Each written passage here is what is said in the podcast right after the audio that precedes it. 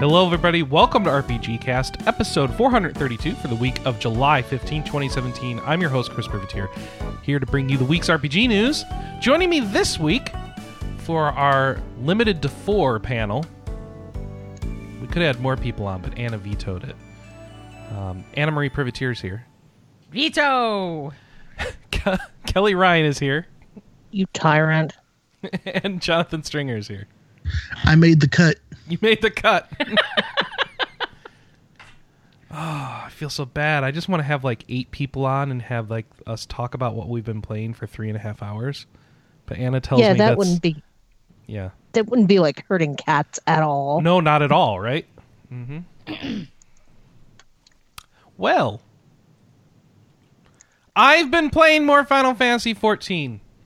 I just want you all to know. Surprise. I want you all to know. I'm getting near the end of the Heavensward storyline. Like the main shipped with Heavensward storyline, not the post patches of Heavensward storylines. Nobody cares. Alice isn't here to co- to cos- commemorate with me, commiserate with me. Uh, it's really good. Do you have to do the patch stuff too to get to the Stormblood content? Oh yeah, Wow. oh yeah, because it's all story related. So you gotta finish a story quest, open up new story quests. It's all one fluid storyline. So I'm continuing on in my journey, my road to Stormblood. If you follow my Twitter, you can see me tweet out stuff that I think is interesting or funny from my playthrough. Um, I'm trying to be a gamer Twitterer. Should I be streaming too, Anna? Yeah, totally. Why not? I don't know. I don't do the stream thing. The Oh, hardest yeah, thing sure. I see about streaming is to keep it interesting and keep talking about what you're doing instead of just getting engrossed in the game. So yeah. See. I think How do you do that? How do you do that? I don't It's a know. skill, I just, guess. like talk with people that come to chat and talk to me, and then I yell at the game some more. then you yell at the game somewhere. Okay. I don't know. I've done it for a bunch of games. It just Mhm. kind of happens. The yelling part. I The mean. yelling part. Oh yeah. I've listened to you stream. Yeah. You put me to sleep. Well, Yeah, then I don't maybe think I could- you should be a lively streamer in comparison to me, Chris. Mm-hmm. Yeah, I don't think I could stream games because I'm the most boring gamer on the planet. I think Anna should The- stream PC games. I want to see her play Dota. No. the other problem with streaming, especially RPG games, is they're- I hear they're not that great to stream because they're big story and, and only taking little chunks of it's not that great. But like actiony games and and stuff seem to stream a lot better, have a lot more followers. So Yeah, I Yeah. mean, it's they're trying to fix that in terms of Twitch. So like, um, they have different kinds of partnership levels now, so that um, if you've been a long time streamer, even if you're not like a super duper popular um, streamer, you can still get like bits or like certain people can get subscriptions and the it's a big problem that they have because if you basically uh, if you stream Grand Theft Auto or Minecraft or a few other games, you can be a huge streamer. Um, if you stream first person shooters, you can be a huge streamer. But if you stream RPGs, uh, you'll never be a big streamer. I'll never be a big streamer. I mean, there are some people that have totally done it. So th- I I watch a guy and I never remember how to pronounce his name, but he's on Who? Peter? no. His um, name is pronounced Punksa, Punksa. Punxsutawney Phil. Yeah. No, No, wait, really? Um. That's that's the groundhog. Yeah. It's it's uh Punxsutawney Phil. no. Tell us about Punxsutawney He's Phil, Anna. he's a speedrunner for RPGs and he's on uh GD. Games Done Quick. Puwexil. Thank you. Thank you for giving me some context to work with. So yeah, I watch him and he's gotten actually fairly big, especially for a speedrunner. Let's see what he's up to right now. Um, he's hosting somebody else who's playing Final But Fantasy yeah. Nine. Mm-hmm. I stream enough on a regular basis, my creative side, that I'm a, an affiliate now, and I think you get like a sub button and a couple of emotes. An Yep. affiliate. Does Yeah. that mean you get like the stream qualities and all that? You know, no, that's I've partner. never Is there a difference? I don't know. Yeah, partner, you get a whole bunch of emotes and you're featured and because I have a friend that's a partner. Do you, Kelly, do you know what's the worst thing in the world? What? Twitch chat. Actually, it's YouTube comments, but it's a very short sec, very close second is Twitch chat. It uh it depends on what you stream. Um creative, like everybody can create on the creative side are like the nicest people ever. It probably helps when you're not the your only experience with Twitch chat isn't 120,000 viewer streams like uh, Yeah. SGDQ, where everyone is just spewing forth emotes.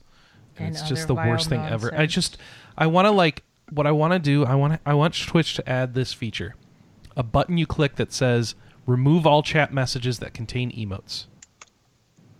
And I think like if you set your chat to that mode, it would actually be usable. Oh, I'm sorry. Anyway, I derailed you. What were we talking about? You played Uh, 14? Oh, it was my. Oh, yeah. Uh, I played 14. Uh, yeah. Okay. You played a lot of 14. I'm level 59. Um, I've got 58 gear. And so I'm looking forward to get to 60, and then I can start gearing up with 60 gear and feeling overpowered again before finishing up all that crap and starting Stormblood and then feeling weak again. But anyway, um, what else did I play, Anna? I played. I played some Final Fantasy V on my iPhone. Ooh, are you doing Four Job Fiesta? Yeah, I was doing my four job Fiesta run, and so far, um, I'm doing this this month's this uh, this year's run, and it it's a weird one because it's the popularity run, and so my jobs are the jobs that they gave me. uh, the first two of them I couldn't use because it was uh, they they're from later crystals. So the four job Fiesta run that they added this year is called Popularity. and was based off some Twitter polls that they ran, but they gave no context for the Twitter polls at the time. So they're like, just vote this job versus this job, and okay, now this job versus this job. And so at the end, he's used all those rankings to uh, seed um, a random draw that like uh, basically you are more likely to get jobs that ranked high in those survey results than you are jobs that ranked low. So my team so far, I've only unlocked, I've only gotten through the first three crystals is Ninja, Geomancer, and Time Mage. And I actually paused because now I'm at the point now that I actually have a couple of those jobs because they come from the third crystal that I need to now actually put jobs on my people because I've been doing freelancer till now. Which, by the way, that stupid flame hand guy is really hard to beat with freelancer because I had to just go buy a bunch of rods and break them on his head. And break head. them over his head? Mhm. Yeah. Yeah. Okay. Um, I mean, honestly, I think that's how I've done it as Black Mage every time, too. The siren was also really hard, but I just ground forever. and yeah. then- but uh, yeah, now I've now I've got jobs. Um, I don't know if I'm going to finish four job Fiesta this year, but I did donate, and um, so I feel a little better. and then uh, we'll see where I go with that. Um, and I tried one other thing. Um, they added. Um, so I like Monster Hunter, you know, and um, there's a promotion going on where Monster Hunter is in Puzzle and Dragons. So I reinstalled and set up my Puzzle and Dragons game last night, Anna. But then I made a mistake. I went to YouTube and looked up video. This is what I do now is when I cuz I'm trying to be a hip kid and you learn about things. You don't learn about things by reading FAQs or message boards anymore. You you learn about things by watching really long, overly drawn out, poorly summarized YouTube videos. So I went in to YouTube in search of like how do I learn how to play this game on on YouTube from the the hip kids who know what they're doing. And I found like a channel that has a billion videos for Puzzle and Dragons. I'm like, "Okay, this looks like the kind of channel I want to go." And I click a video. And the first thing I should point out, Puzzle and Dragons default volume level is maxed out on your phone. It is the loudest thing that can ever come out of an iPhone. No, it isn't. There is one thing that's louder. what? Fire Emblem Heroes. Yes, Okay, you're, you're not wrong about that. But uh, yeah, it's that level of loud, right? And so this person's YouTube videos at the smallest volume level of my iPad was so loud I was worried you were going to hear it coming out of my headphones while you were sleeping. oh, is that what that noise was? Yeah. Like I couldn't I couldn't make it lower without muting it. it was ridiculous. Anyway, so I'm I'm watching this video and I'm like, okay, so is he going to start talking over it and do the, the normal, like, I'm going to ramble for an hour and a half while playing Puzzle and Dragons and tell you about my life and why the person at McDonald's made me mad? Um, no, uh, he talks not at all. He doesn't talk at all. He's just recording his gameplay and putting it up on YouTube. And Anna, this was my mistake. This person's really good.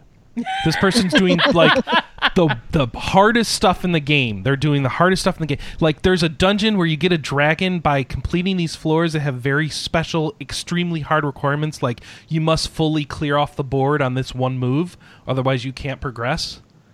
And the board is you know randomly generated. And like these people are that good. This person, I saw them go. Everything's a match. And like what? How do you do this? How do you keep? And they the next turn, almost everything's a match. And the next turn, it's like this is how they normally play. I checked some of their other videos, and I realized I should never play this game ever. I will never be good enough ever. No matter what I do, no matter how I do it.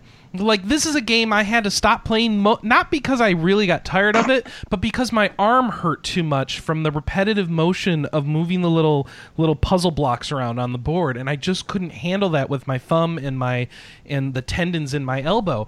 And like I'm looking at what an end game player of Puzzle of Dragons does, and I'm like, I, I physically can't do that. This is esports level, Anna. This is, Puzzle and Dragons is the real esports. It's the Dark Souls of esports. this is what I've learned. Anyway, so I got some mo- monsters from the Monster Hunter thing, and they're really cool, and it really makes me want to play more and get more of them because they're like all really strong dragons that I'm sure people who are like um, esports Puzzle and Dragons players would tell me are all garbage and you shouldn't bother with, but I think they're really cool. So I've been trying to figure out how the hell to level up my team enough to actually get caught up to do relevant content in this game, and the guides are poorly written that I've found so far. So if anyone has some good uh, Puzzle and Dragon like guides for like or, or like a forum post where somebody actually gives a good explanation of what the hell you're supposed to do. Like, what do people who actually are esport gods at uh, Puzzle and Dragons do to level up their their stuff quickly? I would really appreciate that. But other than that, I'm just gonna cry in a corner now. Anna, what have you played? Um, all right, let me pull up my yearly log. Wait, wait, games. wait! Also, Record Keeper. Go log into Record Keeper. There's a bunch of good giveaways. If you're a Record Keeper player, you should you should play that too. So I did a little bit of that, but I won't bore you with it. Thank you. Mm-hmm. See what we got. So it's, it's kind of a it's a, like a promotion. Like you got to log in multiple days, but they're giving away good stuff every day. Sorry. No, no, it's fine. I realized I really needed to yawn. Um, so I finished Ever Oasis. And Yay! so you it- finished a game. Yep. It's so rare for you. I know. I've only done it 23 times this year. um, yes, I finished Ever Oasis. Took me about 30 hours to get through the main story, and then I played about another five hours of post game content. And then I was like, I think I'm actually good with this game. And so I put it away. Did you do everything you could do? No. What more could you do? Um, so you can only get 50 of the 60 potential residents before you beat the game for the first time. For the first time, Yeah, you can go back and beat it as many times as you want. you just fight the last boss. Yeah. Is there a reason to do so? Like, what do you do post game here? Is it just collect more residents and build your town more, or is Um, it some challenging stuff they put in Yeah, so what it is is once you've beaten the main boss, you can access all three or four labyrinths. And labyrinths is the post game content. And that's kind of why I was like, eh, I'm good. Because here's the dilemma right now is because this game is new and initially there weren't a ton of people playing it, um, the way that labyrinths are designed are based off of the type and number of um, stones that you set into them before you begin them. So there's three spots for stones um, before you go into a labyrinth, and there's five different types of stones that correlate with the five different enemy types, and then stones come in either bronze, silver, or gold. And setting a gold one into different labyrinths creates different things, even though they're all gold, even though it's a gold stone in each one of them. Okay. And so the problem is is there are so many kind of factors that go into figuring out what kind of a dungeon that you'll get that I was like, I don't know how to figure this out. This is like something that requires a fair amount of group think and group planning and experimentation. And so and there are there are no FAQs for this game yeah, at there's all. and I mean like I was even looking up threads on game FAQs and like Wikipedia like I new brand new ever Oasis Wikipedias and everybody is kind of like this system is going to make sense but it is going to take time to dive into it and truly understand how it works. Hmm. Does that make sense when I say it that way? Like the the whole labyrinth creation system is very logical, but it is going to take time to suss it out. You guys just have to try all the combinations and document them. It sounds like. Right. And nobody's figured out the pattern. Right.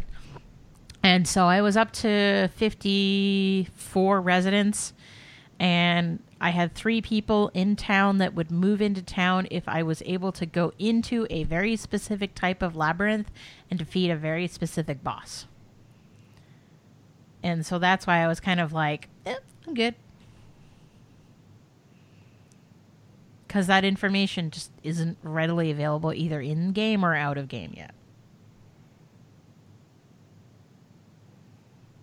Okay.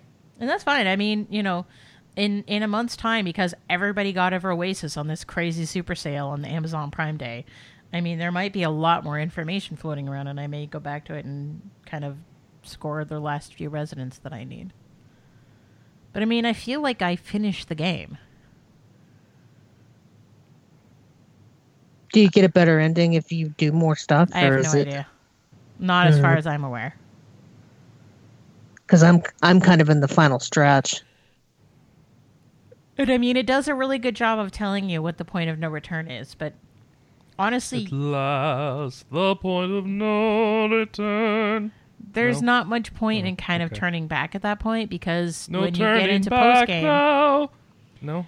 uh, you Sorry. unlock more stuff to do. All right. Sorry. Am I not helping? Um, have you been playing more of Oasis, Kelly? You're just ignoring me. Yeah, I got really sucked into trying to finish all of the um, quests that your residents give you. I was basically just going through the entire town town rows and being like, "Okay, you have an exclamation point. I'm going to do your thing." I go do your thing. Next person has an exclamation point. I'm going to go do your thing and just kind of systematically going through each one of them. That's exactly what And I did at one point too. and then I ran out of exclamation points, and I went into I went into somewhere to get some materials, and then was like, "Oh, the red arrow. This means that I'm continuing the story." And it's like, "Oh, I think I'm in the final dungeon now." Is the final dungeon the Sanctuary of Light? nope, Nope. nope. Okay. It will tell you very obviously, "Hey, this is the point of no return." No Make sure oh, you turning saved back. No- oh, before you go. Okay. Does it sing to you? No, that's you. Oh. Okay. And yet you have a very beautiful singing voice. That's weird. Sorry. He sings at church. Oh, right.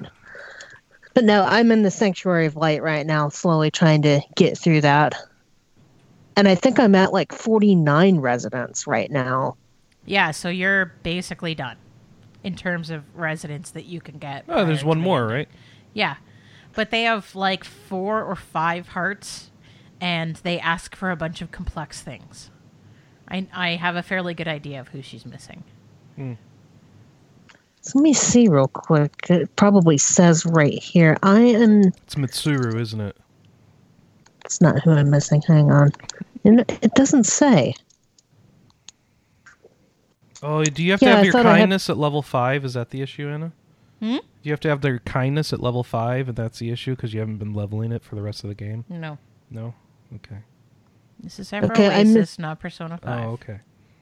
I'm missing Aziz, a Lagora who loves seedlings so much he can't stand it. He also loves toys. Yeah, you're going to need like 8 million stalls for him to move in. He, he Yeah, needs I'm- like four specific toy stalls and then a quest. Okay. So, yeah, he's going to be a while. So if you don't have all of your um if you don't have all of your uh what's the so there's three categories there's like fashion Novelty? and food and novelties so if you have stashed away a bunch of your novelty seedlings put them back down Yeah, I got really OCD about trying to make sure that like all of the store types were in the exact same area. And it's been driving me crazy because I will get like an entire row of one type and then have one slot left and nothing else to put there of that type. Mm-hmm. And I know it doesn't matter. I know it's like purely cosmetic, but it's part of my game like this OCD. So I might need to plunk down some more novelty stalls and get rid of the uh some of the food ones because I got a bunch of the food ones maxed out or close to being maxed out. Yeah, food is what I started picking up eventually. Um, mostly because when you get to some of the highest level foods, um, they require things that grow only super rarely in the garden. So I have like a food place that it's like their third level thing requires elder parsley, and I'm like, I don't even know how to grow that.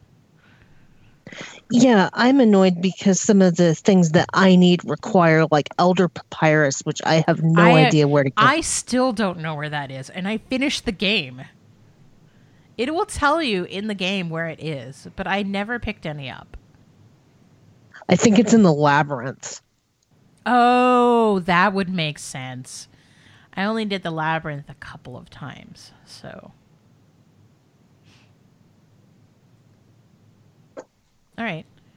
So, since I finished ever Oasis, I jumped back onto my year of Vita games. Year of Vita games, and, so you decided uh, the best way to catch up on Vita games is to buy more Vita games. Well, That's what you did this week. yeah, so You did this. It was Amazon Prime Day this week. hmm and um, when it when it, when the Prime Day itself officially went live, which was like um, 9 p.m. Eastern, 6 p.m. Pacific, um, the Prime Day discounts were being applied anywhere from two to four times on video games.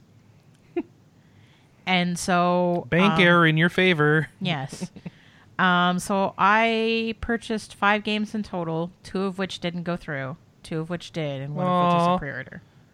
Which didn't go through. Uh, the Kingdom Hearts 1.5, 2.5 PS4, Oh. and then something Vita that I don't remember anymore. I could have used that one. I know that's what what did go through? um, World of Final Fantasy on the Vita, and Shiren the Wanderer, the Vita, the most recent Vita game. Um, and hang on, I have it on my master list.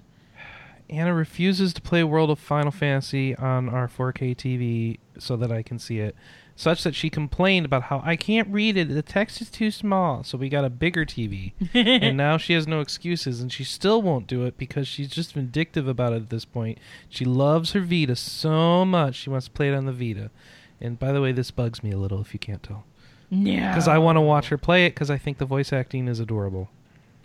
Well, maybe I'll. Why don't you just play it, Chris? Because I don't actually want to play it because I think the gameplay looks boring. Chris, you're the epitome of first world problems. All right. So I looked at my list of dungeon crawlers that I hadn't tackled yet, and I decided on Operation Abyss: New Tokyo Legacy. And holy cow, that game Now is you're back not to- for me. Yeah. Oh, oh really? Oh no! So another one of these f- hardcore first-person dungeon crawlers. So it's It's Demon Gaze all over again. no, it's it? not Demon Gaze all over again. It's Dungeon Travelers 2 all over Oh, again. okay. It's fine, but it doesn't explain enough. So I like was doing all of the main quests and I got to this boss and I was like, I cannot take on this boss at my current level and I have no other quest to do. So I went and grinded out two levels and that was boring, but I did it. Um, and then I went back and I beat the boss and then I went back to the base and I don't even remember what I did, but I hit a button accidentally putting the Vita down and I snapped into the um, alternative quest list. And I was like, what the hell? There's optional quests? And so I did a bunch of those, and that got me up to the appropriate level for the next boss. But then the boss after that, I totally couldn't beat it. And so I was like, wow, This this is too much grinding for you. it's gonna be a super duper grind, and I don't mind grinding in games.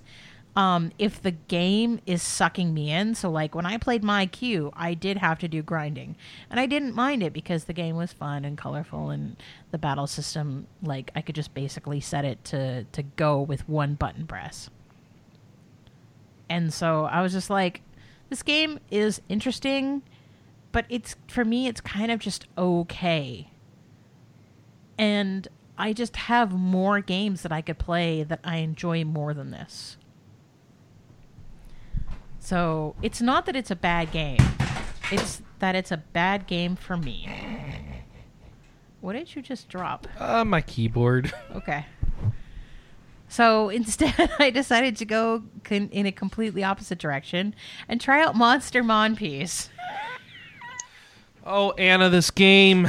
This game is so pervy. All right. So in this world, there are humans and monsters, and that was so. No, in this world, there are perverts and the things they abuse. All right. So as the story goes, there God created humans, and then God created monsters, but the monsters almost killed. Then he humans. saw how sick the humans were, and he got the f- he noped on out of there. And so God turned all of the monsters into monster girls and sealed them in cards. And so there's been peace in the world ever since. And no one knows where the God is. Peace. She's just uh-huh. kind of pissed off. And it's, no one's heard about her for eons. And so the story starts with like you're a girl that goes to an academy and get um, match and gets mu matched up to a monster girl, and you have powers together. And then Are there someone boys gets in this mine. world? Uh, not so far.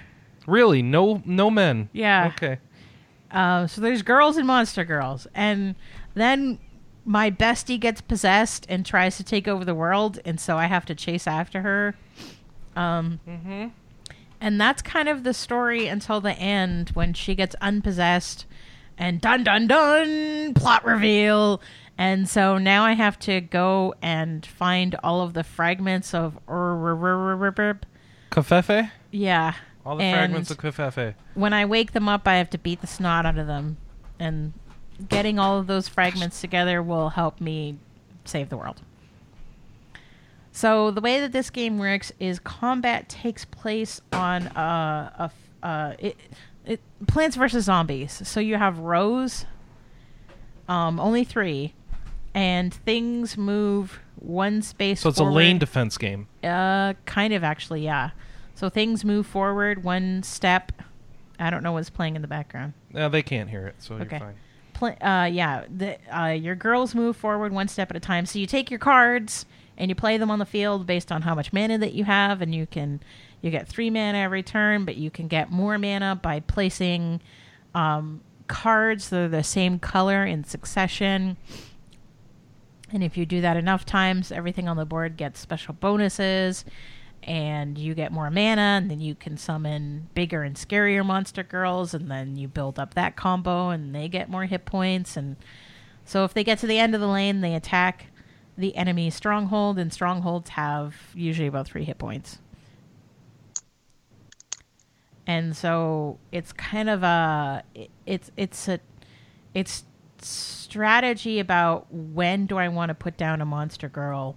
What type of monster girl do I want to put down? Because there's like melee characters and range characters and healing characters and buffing characters. Um, range characters can hit at like two or greater spaces away. Healers heal, and buffers make it so that anybody who's standing in front of them um, can attack for two times the damage. But they have like super limited mana to do this with, and they have like crappy hit points and crappy attack themselves. So they're kind of super situational, and you have to like guard your fort. So it's like, all right, do I want to place on the top lane, which is totally free, or do I want to place in the bottom lane where I have to defend against like this oncoming horde? Um, and so that would be fine by itself, and that would be like a super cool game. Except they added like this super perv twist. And so all of the cards are monster girls. And so to level them up, you get rub points. RP. and then you have to go into this mini game where you turn the Vita sideways and you have to like rub the girl and figure out where her favorite spots are. And when you do, there's little hearts that come up, and she like squeaks and squeals. Are we allowed to have this on the podcast? Well, and here's my favorite part: is if you touch the monster girl in the right places often enough, you will go into an overdrive mode. Oh, and for goodness those who have a Vita, pick it up, no. Turn it sideways, put put your thumb on the front and your forefinger on the back, and then rub up and down very vigorously. Oh, for goodness sake. So this is my wanking game. Kelly, your husband wants a Vita now.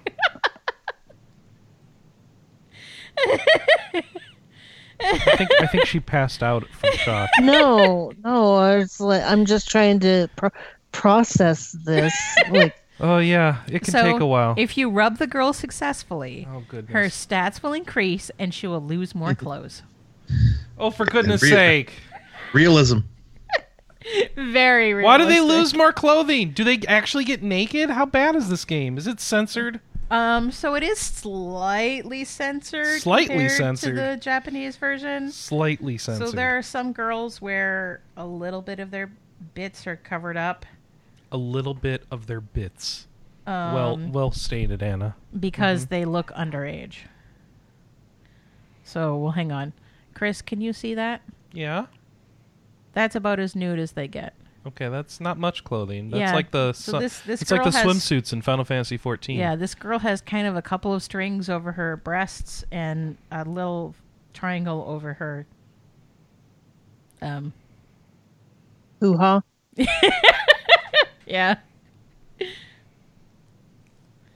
Was this game digital only? Uh, I'm pretty sure it is. Okay. There's That's actually why- been there's actually been two sequels to this. Um, one came out a while ago, and then a second one was just announced this week. And Gaijin was like, "Do we cover this?" And everybody in the channel was like, Ew. We should cover it with like a burlap sack and like not look at it. Uh I mean, we have covered worse games than this. We accidentally covered like. Is it uh, a good game, Anna? I am having a ton of fun. I love the battles. They're super strategic. I feel like my only complaint in terms of the complexity of battle is that it took until chapter 6 for them to really ramp up the difficulty. And so it was a little too easy before that. And I think it's good that they ease people into the combat system because it is um, it has a lot of gears that run while you're in combat that you have to kind of learn the ins and outs of. But it, eventually, I got stuck in chapter six on a battle that I couldn't beat and realized that I had kind of just thrown together my deck any way that I wanted to. And so I went back and I rebuilt a deck that was um, yellow and green cards only so that I could combo them together. And then I focused mostly on range units and healers. So I have no buffers at all in that deck, which is good and bad. Hmm. Because as you rub the cards and level them up and nudie them, they also get abilities. So I have some cards that they regenerate hit points every turn. I have some cards that regenerate mana every turn. Um, there are cards that increase your player mana. There are cards that increase the that decrease the opponent's mana. Um, so and um, the people the the cards that are the buffers are always the one basically always the ones that have negative um, debuffs for the enemy. So I don't have any sort of debuffs that I can cast on the enemy to like lower their mana or lower their hit points or affect their character in some way. So that's kind of the weakness of my deck.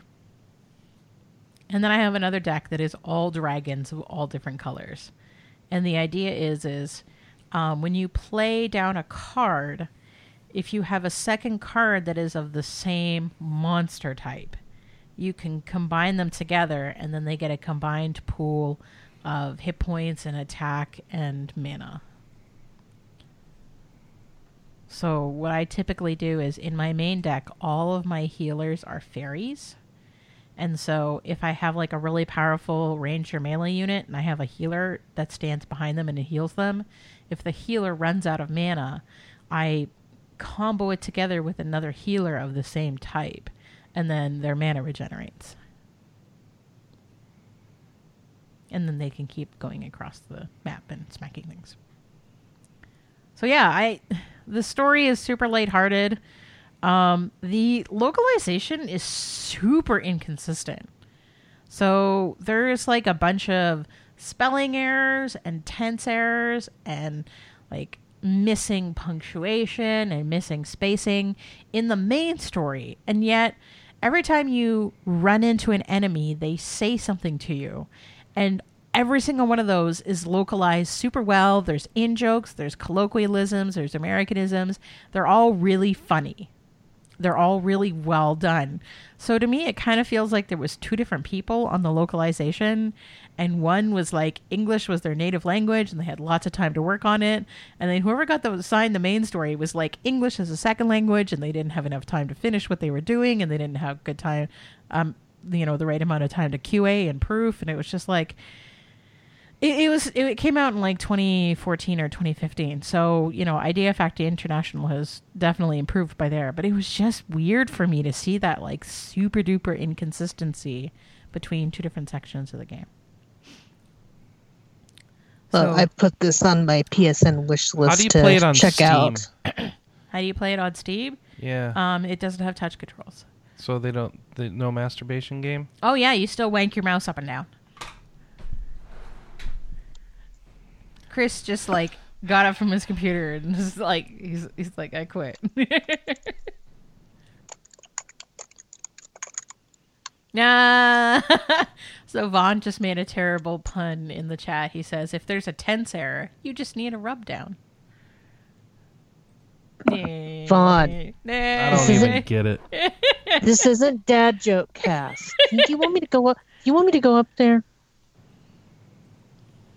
I'll go up there and take his keyboard away, or just put his cat on the keyboard. That usually stops him. I assume there's an uncensored patch for the PC version. Probably. But honestly, there isn't that much that was censored. Like I said, it was mostly just a couple of the girls that look a little underage. Mm, hmm Because I mean, that's Idea Factory's big thing is like if they have to censor a game, they don't want to localize it. So the first couple of games that they worked on, they were willing to kind of change a few things here or there. But since like 2015, late 2015 or early 2016, they've like repeatedly said like if we have to censor a game, we will just not localize it. So that's what I've been playing this week. Kelly, how's your Zestiria going? I just got Zev in my party, or Zaveid in my party, and Zaveid is the best person ever. You guys don't know who I'm talking about. I have do no idea who you're talking about. Zaveid is the wind spirit, and well, first off, he's shirtless and he's incredibly hot. oh, but oh also, him! This you're talking about Zestiria. I'm sorry, I was looking at Monster Monpiece cards and was so distracted. Um, I didn't follow where you changed to. Yes, I know who Zaveid is because I got to him as well. he is awesome, and Mhm. I love all of his dialogue. And I just want to reach to, to the, the TV screen and pet him. Okay, you just want to pet him. All right.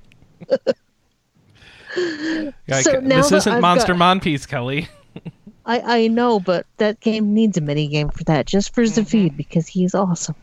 But Mhm. no, um, now that I've got him in my party, I'm enjoying the game significantly more because he kind of brings in a little bit of levity to the party that was kind of missing before.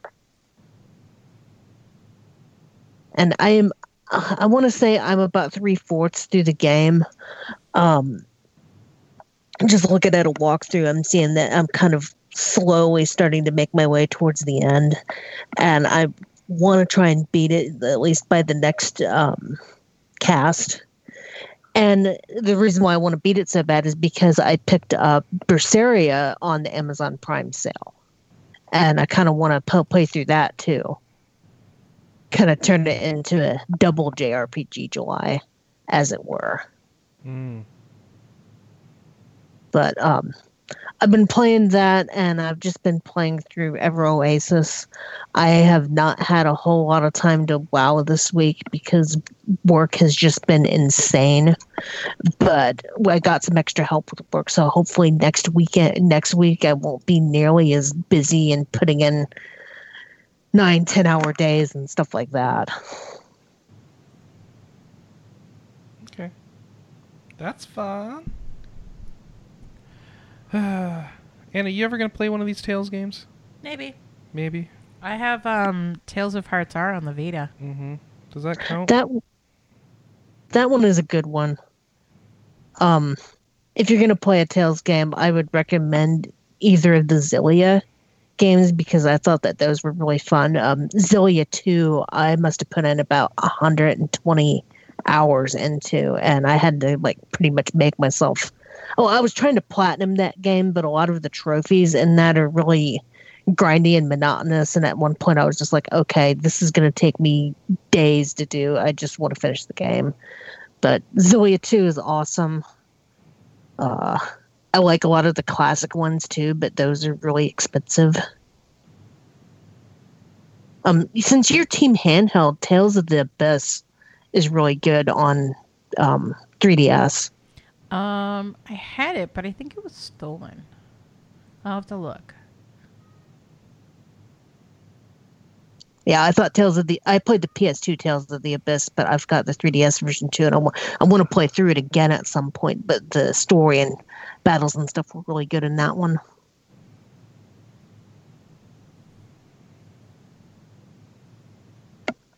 Does that mean it's time to talk to Jonathan? It's my turn. Is it your turn? All right. What is old is new again for me. So uh, I'm Oh. not going to go over some of the, the other games I, I play constantly that I talked about last time. But right. uh, differently is Dragon Force on the Saturn. I was I've been playing that some. Uh, I played it maybe 12 to 15 years ago ish, sometime in college, but I didn't actually have a Saturn at this time, and I was so I was emulating it, and it was kind of so so. you you but like now- Dragon Force, don't you, Anna? Yeah, on the Saturn. Yeah. Oh Yeah. man, that I have put so much time into that game. I want a copy of that so bad, but I don't want to bite on the 200 bucks. Yeah, so I bought one and I tried it a little and I said, I don't know what the hell is going on in this game and I stopped playing it. So Well, and I think our Saturn doesn't save if we it does. Turn it off. No, if we put the new battery in, it does. Oh, That's why I have a drawer full of Saturn batteries. Huh. Okay. Yeah, it takes about. It's it's really easy to switch, but you have to turn your Saturn on and run it every so often, or you'll drain that battery after about a year or, or less. So, just turning it on for a little bit will keep it going though. Huh. Uh, car yeah, battery. it, it, yeah, yeah. Uh, it's a um, a little bit of a learning curve to to get started. So I think it would put some people off right away. But I think once you start getting it down, it's not so bad, and it's really uh, it'll sink you in and really give you a hook. So I like the old videos and the um, little anime cutscenes and all that, and you get to choose one of I think eight different rulers. I chose the one in the northeast, the the like the Dark Knight girl. I can't remember her name right now, Okay. which I which I should. Anime know who I'm talking about. I I know them all, but I couldn't tell you any of their names. Yeah, I forget the names. like there's the, Beast Guy and Night Girl and like Yeah, Samurai Guy and then Crazy White Girl and Crazy white girl. the Mhm. mage girl on the east coast. no, and then I'm, the she's not Crazy White Girl because she's white. She's Crazy White Girl because she wears white and she is crazy. Okay. So you, you basically try to unify all the other eight heroes, and then you go and you you fight the the M boss. And so I've Spoilers. I've gotten like two heroes now. So I've played probably five or six, seven hours maybe. I need to play some more. But it's one of those where you just can't get on it and play like 15 or 20 minutes. You gotta you get on it and play like a few hours. Yeah. I suppose you could play shorter, but I always get sucked in. So Well, and spoilers. You can play as the big bad guy if you beat the game. Ooh. So if you beat the game, I think it's at least once. Or Is is this a narrative game or is it just like get through a campaign? It's more strategy focused. Um, Both. yes. Oh, okay. It's probably heavier on the strategy side, but there's narrative stuff uh, during. Like set after certain turns or certain actions that you do, it triggers events, which affect the game. But it's a lot of it's strategy. You get your little battle. So learning all the different uh, the strategies. What it's kind of paper rock scissors with a lot of the troops. Um, it's a little more involved than that, of course, but uh, that's how the battles go, and it's ba- mostly automated. But you, you give your uh, your leader gives them commands, and then if you both run out of your troops, you go into a duel, and the the, the winner of the duel goes on, and and then you move around on a, a little. It's not a grid, but a little path, like a from lane. node to node. Yeah. yeah, right.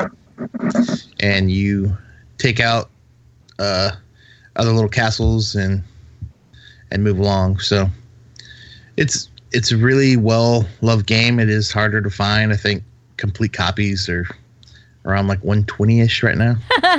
no, So- it's a little higher than that. 120 bucks is like a You disc. should look it up in, and they might have gone down. Uh, no, that's how much they were. Right, they were about 80 to 90 for a while, up until a few years ago, and then now I think that's where they were. Let me see.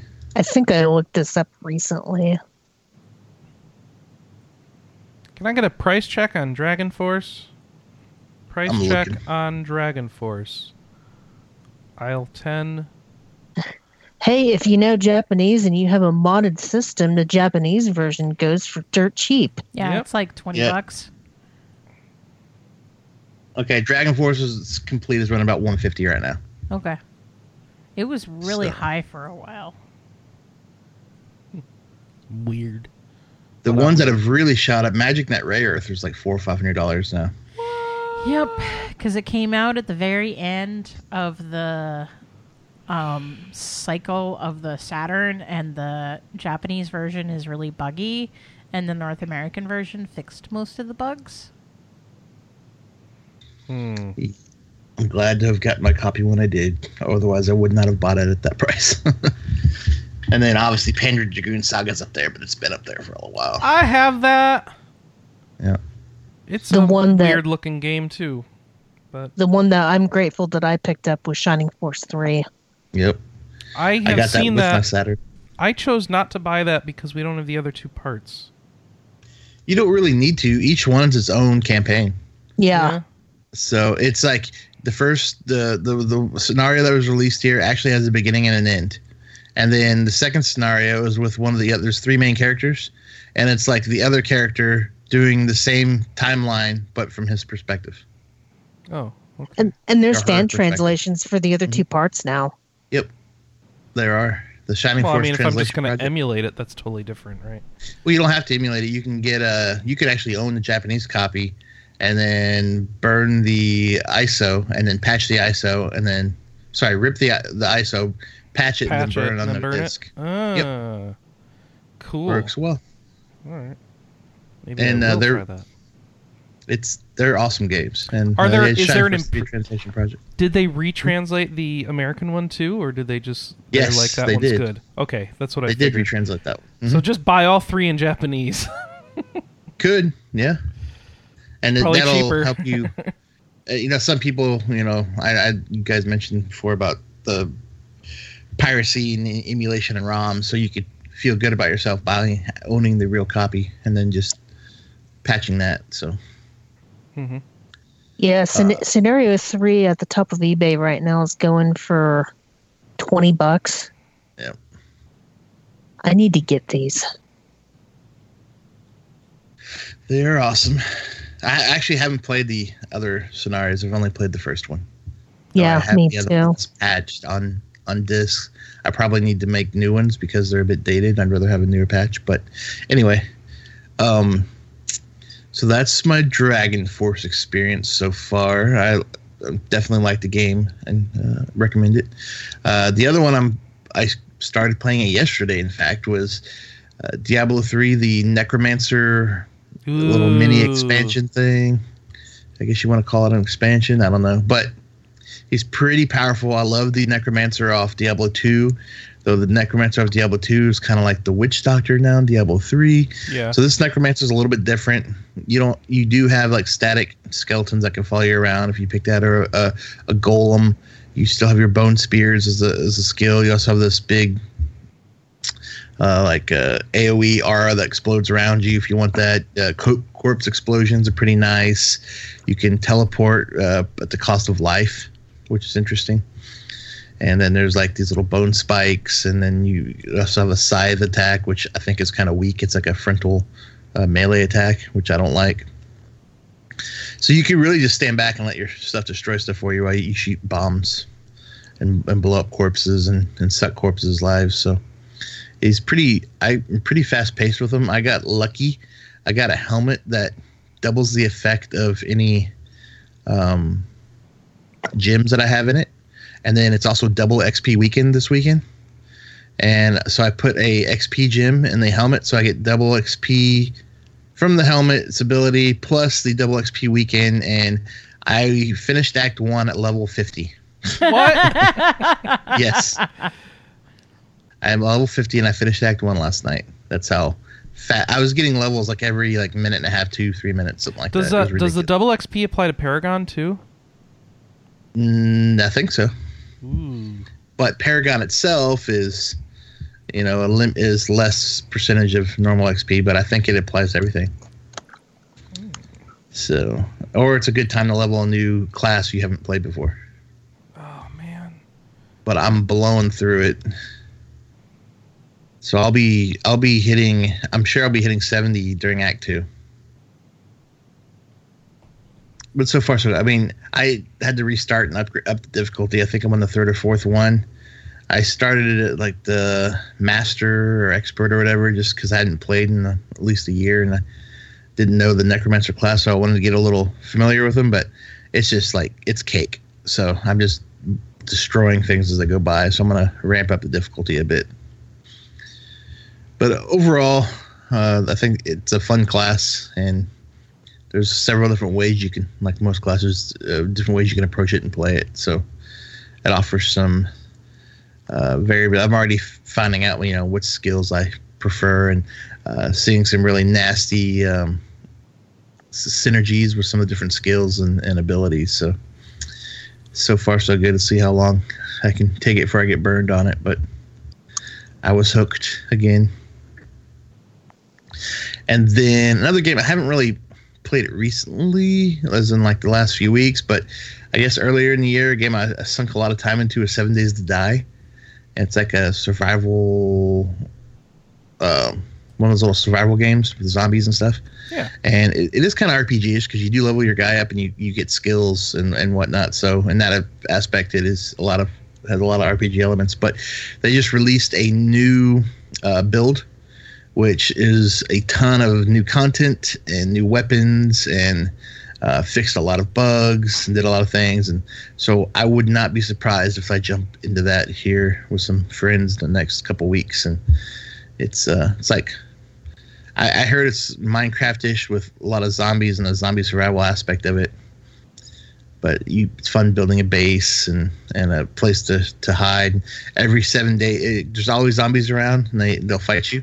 But every seven days, uh, a horde comes and you got to try to survive the horde. And uh, my wife likes to play it too, so it's something we could uh, play together and have a lot of fun with. So I'll probably jump in on that here soon and it's uh, not too expensive for other people if they want to check it out. It's it's not it's in early access, so it's definitely not. Uh, you're you're gonna find your bugs and your frustrations at times, but it's a pretty fun game. But that's all I have been playing. So you're not playing much uh, PUBG? Oh, I have. Oh, you have. Okay. Yeah, I just didn't want to say, hey, I'm playing more PUBG again. I'm just wondering So- how how you're doing in that. Oh, I've let's see. I've been playing since the beta. Even I'm gonna look at my Steam. I've played 301 hours of PUBG. How many wins have you gotten?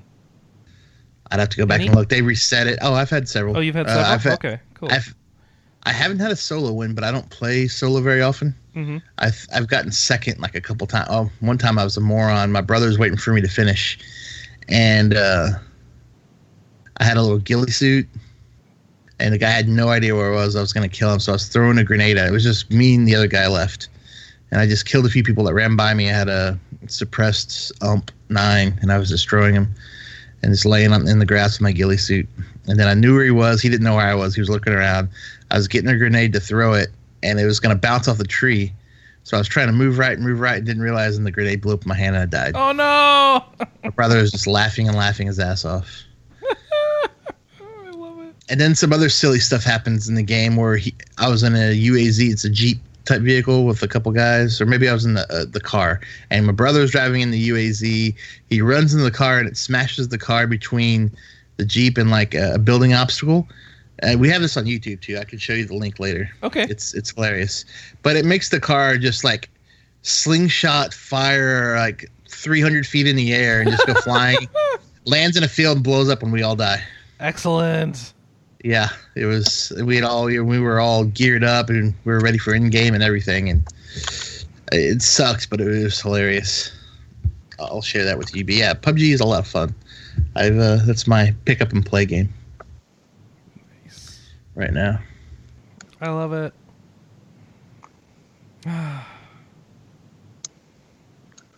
Is that everything we've been jump in? playing? I think it is. All right. Is it news time? News time. Beep beep beep beep beep beep beep beep Beep beep beep beep beep. All right. All right. What is our news, Anna? We got DLC for Nioh. So this is the second Nioh. DLC, Defiant Honor, um, and it will be available on July 25th, 2017. It will take players to the snow-covered Osaka Castle.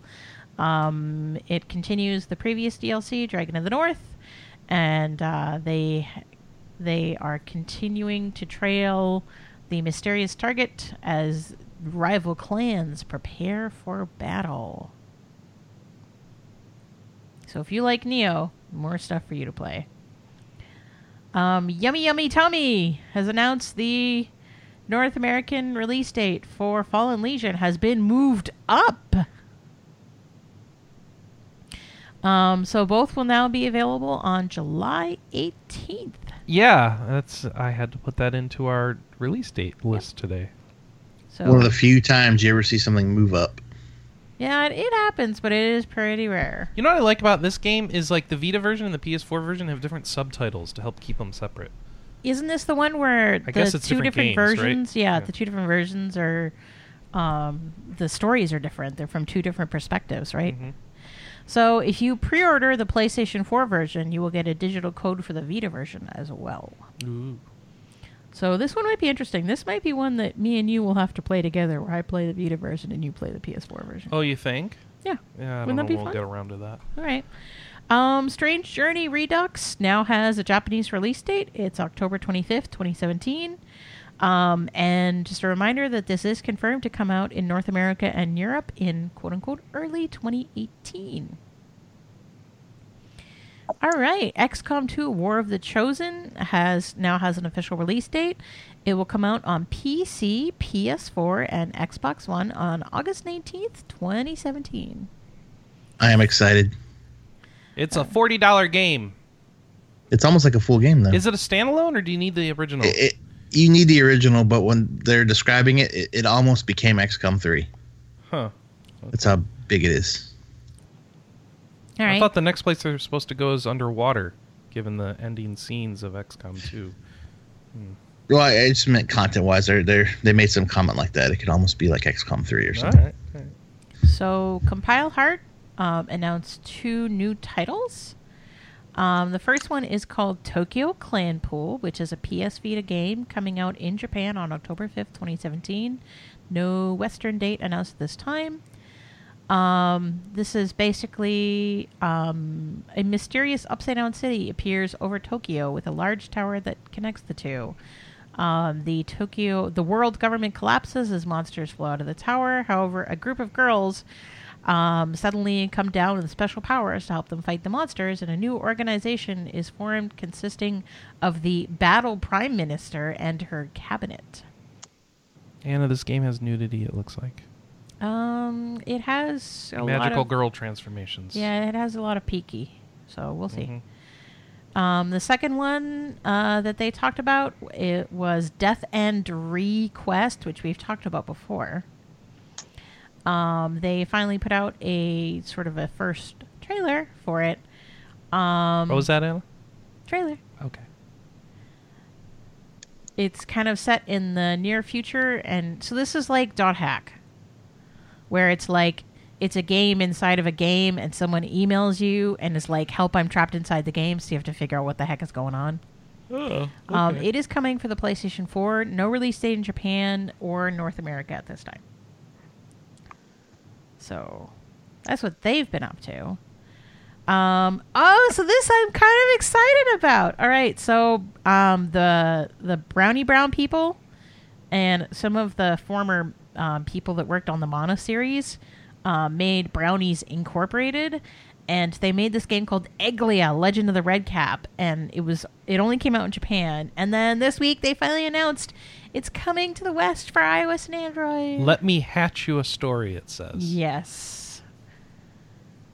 So you oh have Oh my to- god, this looks so cute. isn't it adorable? And the voice acting is really good. The script looks really good. So I am stoked for this. So I believe it's coming out in August, but I don't think we have a firm date beyond that. So we know how this works. What it's like. Yeah, there's two videos. Oh, sorry, there's two trailers in our story about it, and one of them kind of goes over how the gameplay works and how like the growing mechanism works, and then um, the second trailer goes over um, the art and the localization and the music. Hmm. So is this like Secret Oh. of Mana or Yeah, it's it's Legend of Mana. Oh Legend of Mana? Yeah, so the the whole let me hatch you a story is because you get eggs and you plop them down, Wait, and then wait, you go to wait, that new Anna, land that the Anna. egg that hatches from the egg. If You egg. haven't watched this video. Combat is hexagon based with dice rolls. yeah. That is not Legend of Mana. No, no, I'm sorry. The world building is Legend of Mana. Okay. So you get an egg and you plop it down and you hatch it, and then there's a new land for you to explore. All right. I love hyper colorful, cute RPGs like this. Well, and you have to evolve your monsters. It looks like. Yep. Oh, So- you're gonna play this, aren't you? Oh, I'm gonna play the crap You're out of gonna this. play the hell out of I'm this, gonna play yeah. this. I'm gonna play a lot of this. It's Uh-huh. funny. I was actually thinking about going back and replaying Legend of Mana. hmm I know I've had the same thought lately. I've got it on the Vita. Too funny. All right, so this may scratch my itch, and if I don't No. like it, then I'll just go back and play Legend of Mana. Don't don't play Legend of Mana. Again. All right. Um, Two Worlds 2 Call of the Tenebrae expansion is available now. It is a standalone title and takes about 20 hours to complete. Um, 15 bucks. Th- th- yeah, which is like remember this is a game that came out in 2011, and it just got a new expansion. Surprise! All right? Yeah. I just want to point that Space. out again. It's, it's very evergreen. Which I guess is because they're working on a new game too, right? I guess is the idea. Mm, I'm not sure. I re- right. thought I Wasn't remember this- that. Wasn't this the game that Manny was really into? Uh, probably. Uh-huh. That sounds right. All right. The CEO of Level 5 Looks like you kill a Um, lot of rat men in put this out a video that was like, "Hey guys, um, we totally need more time to work on Ni no Kuni 2. So instead So we're of gonna do that. So we're gonna totally do that. So the game for both PS4 and PC has been delayed until January 2018. Um, also, there was, I guess, some confusion about um, a, a an interview that was translated incorrectly, and it seemed to imply that the game would have multiplayer in it. Um, as opposed to online features, and so they took some time to clarify that as well. And we played it at E3, so go read our impression. Ooh. Can I go back to Two Worlds 2 for just a second? Yeah, okay. You can buy that expansion at, you know, as a $10 expansion for your Two Worlds 2 copy that you have sitting in your Steam library. or you can buy it as a standalone game. For 15. Yeah. And they're like, you should be an experienced RPG player if you're going to do it this way. But you don't need anything else. you can just go right into it. So it is separate if you want it, but if you have all the old crap, then you then you could just buy it as a as an expansion. So Just say that. I haven't played these, but I've always just heard of them as being fairly cheap Elder Scrolls ripoffs. Yeah, me too. Um, but like, they have a pirate expansion, Pirates of the Flying. So it's been on my list. Like, I should totally do this, and like, I never have even gotten close to. Yeah. You can uh. buy a season pass for Two Worlds too. I love that. I wonder if that was that new or was that like did they release that a billion years ago? No, June fifteenth they put out the season pass, and that has all their the digital. You know what? Just never mind. buy the expansion if you want to try it out. I it's, I'm still amazed by this. I'm sorry. Uh, what else is new, Anna? Uh, Masquerada Song in Shadows has a console release date. Yay! So this is already available on PC via Steam. Um, but if you prefer to play it on the PlayStation 4 or Xbox, you can do so starting August 8th, 2017. So you should talk about this EVE Online story, Chris, because I don't get it. I put it in here. So Eve Online, which is an MMORPG set in space where you can do all the economy building, um, you know, spreadsheets in space. That's basically what Eve is. Uh, in this game now, they have added uh, what they are calling Project Discovery. So it is a mini game that they've added into uh, Eve Online, and as soon as you're done with the character creation process, you can jump right into this. Um, you get this is so weird. You get measurements of life presented as graphs called light curves, and they show the luminosity of a star. And you find places where the curve dips regularly, and you can identify possible new worlds in real life. Like so, this mini game is using people to kind of analyze data that they've been collecting with like their space telescopes and stuff, or whatever they're using to to collect this light data. And by finding um, where the light dips, you kind of the idea is you're finding a place where a planet has moved in the place of a star, and so they're using um, people to find these light dips that that they can uh, see. Take uh, okay, so where was that data from? Okay, now let's take a closer look at that with more telescope time and try to see if we see this light dip happen on a regular basis. And oh my gosh, now we know that there's a planet out there. Um, so that that's kind of the idea, and so that they are using they're basically farming out to the players of Eve on Live to fi- uh, Eve Online to find real planets in space that I don't know what we're, what we're going to do with them once we find them, but you know it's always cool to find more planets, right? So anyway, so it's like a real science thing, and it's it's basically you now you can feel like you're contributing to the expansion of humanity into space by playing Eve Online. Yeah, yeah, no. Um, and you will get uh, in-game rewards, by the way, for playing this minigame. You'll get um, Plex and ISK. So, uh, yeah, there you go. And you're you're contributing to science, Anna. Science! Science. She blinded me with science. So, what's our next story? Um, we don't cover this, but Jotun Valhalla Edition is free on Steam and GOG this weekend. It's an RPG. We Oh, should really? cover it. Yeah. no, it's. Have you played it? Because I have. Oh, you, you've played Jotun? Yeah, Where? at PAX. Oh, well, it says it's role playing. Yeah, it's not really. It's kind of Side like scrolly, it's adventure Yeah, it? it- it's Okay. more of an adventure game than an RPG. So I have some news that didn't make it into the spreadsheet, but Okay. I will put it in. Um, GameStop put up a SNES Classic Edition page. You can't pre-order it yet, but it's progress.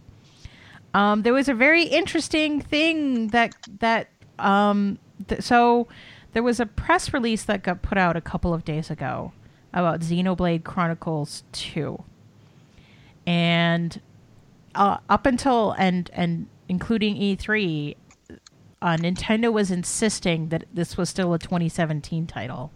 So, but here's the press release that came out this week, coming to Nintendo Switch this winter. for what? Xenoblade Chronicles. Xenoblade Chronicles 2 is an epic RPG set amidst the endless ocean of clouds. so they're gonna release it like a couple days before Christmas. No, I think it's next year. Okay. I, I think that they're setting us up for the expectation that it's going to be next year. Okay. Um, also, so here's a really weird one for you. The OG Nintendo 3DS and the new 3DS have been discontinued in Japan and Europe. And I know that your question is going to be wait. So the 3DS XL and the new 2DS uh, XL. so the new 3DS Wait. XL, Uh huh. the 2DS, and the 2DS XL will be the three The three- systems available okay. for sale. Yep. So, but you're probably noticing that I didn't discuss a specific territory. Europe and America. Um, so the new 3DS and the 3DS are being discontinued in Japan and Europe. Oh, and Europe, but not here. Do you want to know why? Why? Because it, the OG 3DS was already discontinued here, and the new 3DS was a limited edition release. What? Yep. What? Yep. Yeah, they mostly only I sold didn't know the new 3DS XLs. Yep. The the announcement of the new 3DS in Japan being discontinued does not affect Nintendo of America territories as this model in question was only sold in limited quantities as special offerings. Please note there are no changes to the sales status of the new Nintendo 3DS XL, Nintendo 2DS, new Nintendo 2DS XL, which launches July 28th. So yeah, we're down to three versions instead of six. Can I just say that that new 2DS looks sexy as hell? I kind of want it. Yeah, but it's got floppy screen. Yeah, who cares? So did my OG DS. Yeah, but we've moved past floppy screen. Eh. Also, here's kind of a random one. So the Seiken Densetsu collection in Japan Ooh, you said it right. Look at you. got an update in Japan, so it is now version 1.1. You want to know what they added? Yes. Scans of the original paper manuals that came with the original. All three games. Yeah. So that was like, I thought that was kind of cool. Anyways, that's all the news that I have. I'm being told that my free play period in Final Fantasy 14 is coming to an end. I didn't know you had a free. Play period. Me period. neither. I thought I was subscribed already, so whatever. oh, so I'm supposed to say something now, aren't I? Hi. I'm Chris. We have an editorial block that I'm going to plug. We got some editorials up on the um, on the site. And I think you should go read them. First off, a Square Enix mobile interview about Brave Exvius and King's Knight. Go check that out. Mercenary Saga 2 has a review up. Let's see, did they like it? Anna, did you like it? Anna, did you like it? Anna, did you like it? How many weeks in a row am I going to have to talk about the fact that I played it for like two days and haven't since? Um, more, I guess, because I don't know. I don't remember you saying that ever. Anna? Anna has forsaken me. I don't know what she's doing. Revenant Saga has a deep look on the site. Go check that out. It's um what? Oh, wow. Uh yeah, Sam tried to play it and uh can't review it because things didn't go well, it looks like. So uh, go check that out if you want to see some uh, some want to have some Schadenfreude, I guess. Um, JRPG July is going on right now at RP Gamer. Uh, Anna plays, you know, 17 RPGs for JRPG July, but if you're like most people, you're plotting your way through one or two, and um, you can see kind of some of the staff updates on uh, on what people have been playing, like Persona 5, Ever Oasis, Mario and Luigi Paper Jam, and Final Fantasy 14, A Realm Reborn. Yeah. Wow. Um, I didn't realize I should really contribute to this 14 stuff because I've been playing nothing but 14 this month. I didn't know that counted. All right, and Michael Baker is playing the Alliance Alive, which I've never heard about. Um, Hey, remember that crappy game that I was playing? Um, shoot. It- nope. Damn it. So this is a classic RPG for the 3DS. It must be Japanese only. It is right now. It's it's um. it's Uh, Yeah, Furyu and it's is the studio. Shoot, what did they make last year? I It was don't like know. Legacy of Legend Leg- of Legacy. Thank you. Yeah, so it's the same team that did that, and it sounds so much better than Legend of Legacy in Okay. every way. All right. But I'm sad because Legend of Legacy did terrible, so this is probably not going to get localized. Even though it's a better game, it is not fair. Okay. I'm sorry for your loss. I liked Legend of Legacy, but I was also punishing myself last year. Why? Well, because that game you have to have a lot of patience for. Mm. Yeah, I didn't have the patience.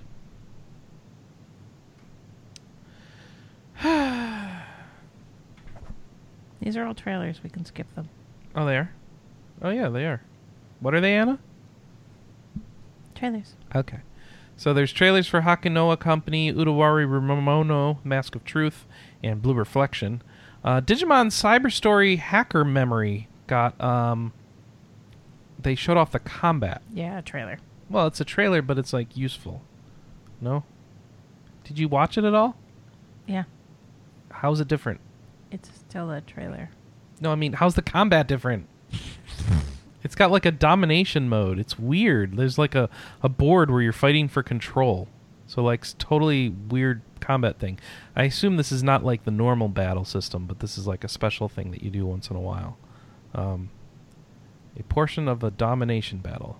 Yeah. The player has to maneuver on a grid, gaining points for capturing tiles, and uh, the losers are reset to their starting position. So I don't know what how that fits into the story, but uh, Annie, you gonna play this one, or are you gonna ever go back and finish the first Digimon story that you have on Vita now? Um, I haven't started it. You you were the one playing. I it. know, but are you ever gonna go play it?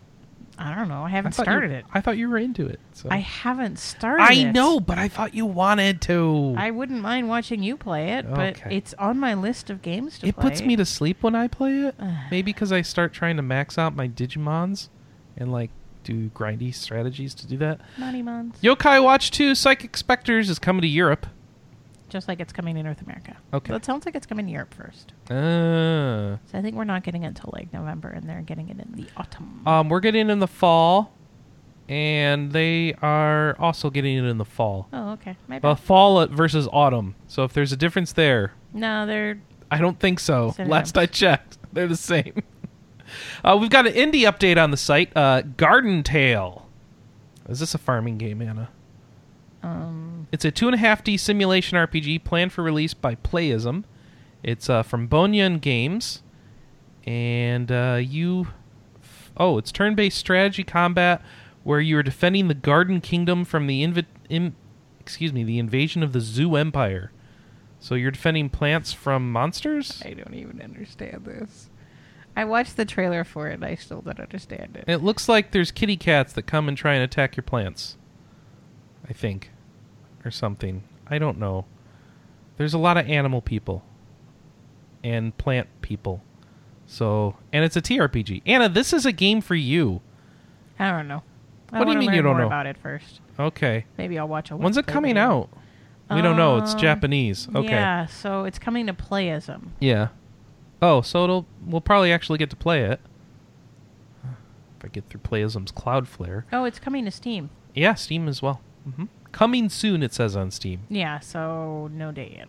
Yeah, and it's in English. It looks like so. Okay. Coming soon, simulation RPG. Which Oh, is yeah, What does that mean instead of strategy RPG? Um, it's kind of like all of the things you have with you. Those bunions Yeah. act like um printies, Oh, so they blow up, okay. and that chains other things. So you're throwing blow up. onions at people. Got it. Yeah, Check. it's weird. All right. Next indie game is Robothorium. It's a, t- a, a tactical RPG, Anna. if only there were more of those for you. Uh, this is for PC, Mac, and Linux, so you're not interested, even though you have a new laptop. Mhm. Uh, you have a new laptop, by the way. Mhm. Uh-huh. It's nice. Your new laptop might be better than my computer. your, your new laptop's pretty awesome. You have a VR capable laptop. We need to start breaking out the la- the VR in the living room and come back to the podcast with VR impressions.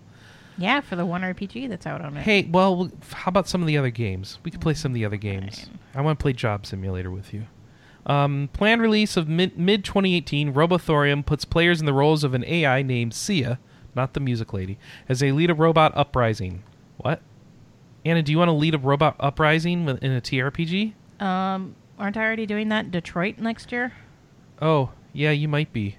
Um, so the combat is actually side viewed. Oh, this is not your style of game, Anna. Nope. This is totally not your style of game. Never mind. Go check out the video, see if you're into it. Um, Chemco has put out two e- recent English releases. Oh, this is spoiling my new release thing. Uh, first game is Antiquia Lost. It's available for PC, Mac, and Linux for ten bucks. Uh, it's uh, the game follows a young man's journey to the capital with a girl made of slime. Yes, that is the description that is in our article. I, I make no question. I'm not I'm not going into this. It's like your Monster Muso game anime, Anna. Oh, she left me. All right. Oh, yeah, the slime girl that swallows everything Yeah. or absorbs everything. Whatever. She doesn't wear clothes. Of course not. Uh, there's another. Oh, that's loud. All right, we're not going to go to that page. Uh, Asdivine Cross, which is actually now out for Nintendo 3DS, is ten bucks, and it is a. It's like the- the sequel to Asdivine Hearts, It's the latest entry in the Asdivine series, following Yeah. Asdivine Hearts and Asdivine Hearts Two. So I don't know if these are any good. Their Um, translations are going to be garbage because they're from Chemco. is it from directly from Chemco in this Yeah. case, even though it's on 3DS? Yeah. Ugh.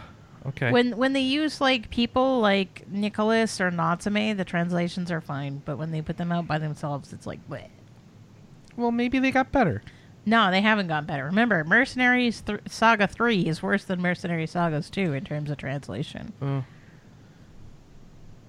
I don't know. I'm reading. This is the one place in Tenebrant where my master. This translation looks okay. Maybe it's just not interesting. I don't know. The trailer translation seems okay. Maybe I'm missing something. Tell me if you like Asdivine Cross on your 3DS. I'm assuming it's cheap enough that you might just give it a shot. Uh, if not, that's fine. What is going on in this? Oh, all right. Uh, let's see. Devoid of Shadows. That is a uh, game for PC. It's out on Steam for eighteen dollars. This is a game. It's an action RPG with roguelike elements and crafting, featuring twenty-one levels each with their own quests. It's set in the vampire kingdom of Galadon, where the player is one of the heirs to the kingdom, is so or so it says. So man, so many. Art- oh, this is a big old 3D action RPG thing. So think um, 3D behind the over the shoulder camera, Diablo style combat, and really stiff looking animations. so the menus look a lot better than the actual gameplay, from what I'm seeing in this trailer here. But there's cool little rat guys that he's killing right now. So I don't know. Check it out. See. Uh, um, sadly, I think Two Worlds 2 might look better. Ooh, zing. Uh, Tower of Time, the next game, uh, upcoming debut RPG from Polish studio Event Horizon. It's uh, now on Steam Early Access for 15 bucks. Sets place in the devastated world of Artara. Um, you have a party of four people out of a total seven available classes. Um, you get choice in player growth and a story with no place for black and white morality, so a lot of gray choices. So think Witcher, I guess. Uh, let's see what this looks like. This is oh, that's the music button. Uh, oh, looks nice. Guy running around with a torch, and all right, this is early access, so we're probably not going to see much here. Um, and we've got environmental puzzles that matter, and okay, cool. This reminds me of a game I played at like E3, so but I think that was a different game. All right, anyway, so there's your uh, there's your Tower Time, and that wraps us up. No Kickstarters this week, Anna. What's up with that? How did we get through a week without a Kickstarter? Thank God. They're probably out there, just waiting for us to notice them. All right, We got a what is this? ton. No, no, no, no, no. We've got another story. Oh yeah, the Final Fantasy 15 is getting Magitech exosuits. Yeah, so this is like um, they were gonna do Sentai suits, and then Bandai Namco was like, mm, Power Rangers, and so Square Enix was like, nope, we're gonna ditch everything that we did and just make new ones. Hmm. Okay, that's dumb that that they did that to them. So here's the way that the Magitech exosuits work. So I'd you can rather- equip them for 30 minutes every 24 hours, and while they are equipped, you take no damage. Okay, The little Uh, OP. just a little. All right. It's actually not that great. But I guess if you're going to go fight that giant turtle, might make it easier. I don't know. That turtle isn't even that hard. It's just uh, more of attrition. Oh, so it won't even help you there. What I would like is uh, just Sentai suits that I could just wear just permanently for a while. Like I want to wear it for like a day or two. Like we are, we're going out in the world and side questing in our Sentai suits, or in our, well, our Power Ranger suits. All right, Anna, we got feedback, right? We have so much feedback. About what? Well, the question of the week was what is the game you've sunk the most hours into? Um, Lord Golbez on the forums says probably Persona 3 FES. I was thinking Persona 5 because that went over 140 hours, but then I remembered that even though the main story in Persona 3 took me a bit less than that, the answer added a nice chunk of time, enough to make it more than Persona 5 for sure. Um, and then he also talks about Final The answer Fantasy is a totally different game. I'm sorry, what? And then he talks about Final Fantasy 4. Oh, okay. He says he used to play the game like once a year. Ah, so he's sunk more cumulative time into it. Right. Um, Budai um, from the forum says, Thank you for the Ever Oasis chat. I'm still thinking about getting it. WoW was my biggest time sink, um, non MMO, um, and on one playthrough, Witcher 3 at about 120 hours. Yeah, I have to concur on the WoW thing for me. That's by far, in a way, the most time spent in a game. Um, the Anime Man says, uh, Games I've sunk most time into is going to WoW, but that's an MMO. Um, if we talk about um, single player games, he says Chrono Trigger, Final Fantasy VI, or Final Fantasy IV. Strawberry Egg says, I can't remember the exact number right now, but I've spent over 900 hours on Pokemon White on one save file. But she says some of that might be because she fell asleep with the 3DS open. That happens to me too. Um, Dupes on the forum said, I enjoyed the Ever Oasis discussion, playing through it now and really enjoying it. Totally immersive once it gets going. For the question of the week, Animal Crossing New Leaf on the 3DS, 80 hours. Breath of the Wild on Wii U, about 100 hours. I recently got back into RPGs after a hiatus with life getting in the way, so expect that to dominate the rest of 2017. Yay, more RPGs! Jay Scarp on the forum says, um, "Oh man, I guess it would have to be something from my youth. Possible candidates would be Civilization 2, Panzer General, SimCity 2000, maybe even Tie Fighter or Wing Commander 3." Um, NCAA football 2002 would be another possibility because I played a ton of that in college. A distinct hazard for someone attending a large state school in the South. No RPGs. I got into those much later. Um, Severin Mira says Final Fantasy 14 or one of the football manager slash out of the park baseball games because I let them half play themselves and they last forever. In terms of a non infinite game, it would probably be Xenoblade Chronicles or the combined incarnations of Persona 4. So Victor answered, What's the game you've most sunk time into? As World of Warcraft has consumed more of my time than any other game. Um, Phantasy Star Online and EverQuest Online were my biggest time sinks before WoW. Um, if we talk about non MMOs, um, Victor spent 274 hours playing Jewel Quest Solitaire Trio on DS. Um, Dragon Quest VII on the PlayStation at over 200 hours. Um, honorable mentions go to Puzzles and Puzzle and Oh. Dragons and Mario Oh. on 3DS, and Unchained Blades, both of which are around the 130 hour mark. Um, Silktail on the forum said Dragon Quest IX is the first thing that springs to mind because I fell just short of the 1,000 hour accolade by 10 hours by the time they shut down the servers. Um, Silktail also says my 3DS says Street Pass Mii Plaza is over 1,400 hours. Um, other comparisons Bravely Default around 500 and Dragon Quest VII around 460. Um, a lot. Oh, right. And non question of the week. Um, Elaru on the forum said that there was a game that was discussed that I thought was uh, something like My Q, but I haven't been able to find anything about it except for this Ah. podcast episode. So I've actually gotten a lot of questions about this um, on Twitter and on the forums. So MeiQ is M E I Q. So big M, little E, little I, big Q. And it is a Vita game that was published, I believe, by Idea Factory International. So for those who have been asking me about my queue, now you can go and get it. All right, so we tweeted out the question of the week. We got a ton of answers. All right. So in terms of what's the game you've sunk the most hours into on Twitter, um, Jason says Tactics Ogre Let Us Cling Together over 400 hours on the PlayStation 1 version and I'm sorry, I still just hear lettuce clings together. It's just I can't handle. and 220 hours on the PSP remake. Oh, this And in- guy. I love this guy.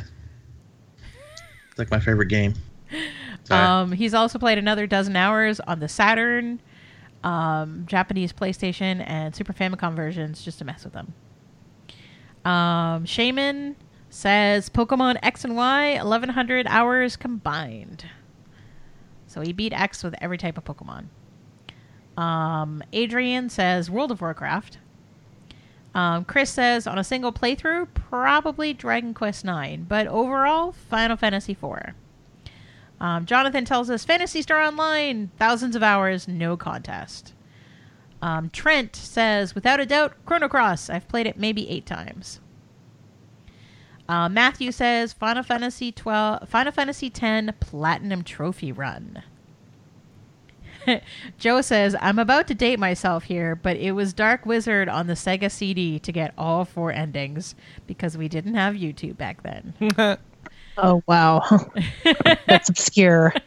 I love Dark Wizard too. All right. So Stu says Mount & Blade Warband. Um, Pat says World of Warcraft. Uh, Matt says probably Chrono Trigger. I buy that game on every re-release and fall back into it over and over.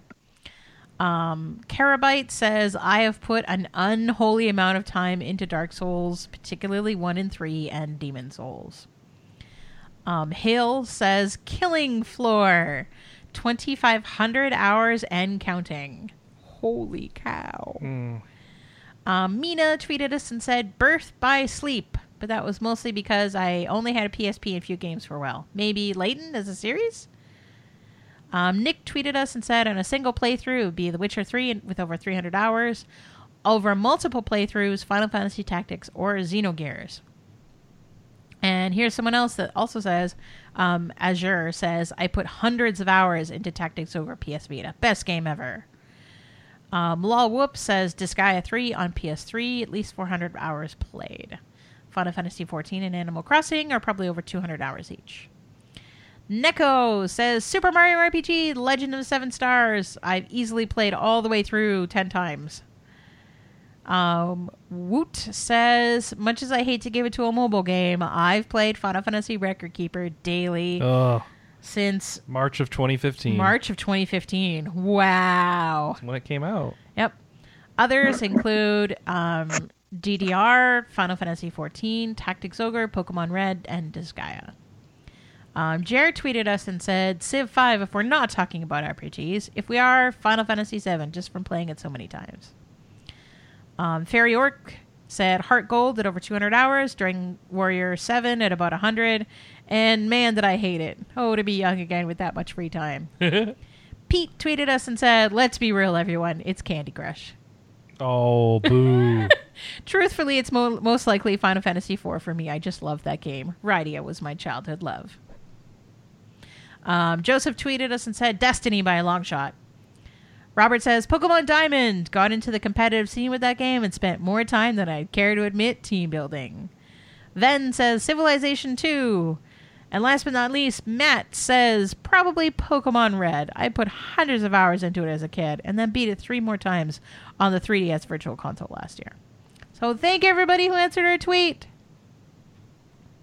We promise we'll have it on Facebook next week if Facebook doesn't take a giant turd again. Doesn't seem like we need it. So Tyler emailed us and said, Hey, RPG Cast, I've recently been struggling with finding a career path that I want to go down, and whatever I've tried hasn't worked out in my favor. But I'm pers- So they came to us. but I'm still persisting that things will work out.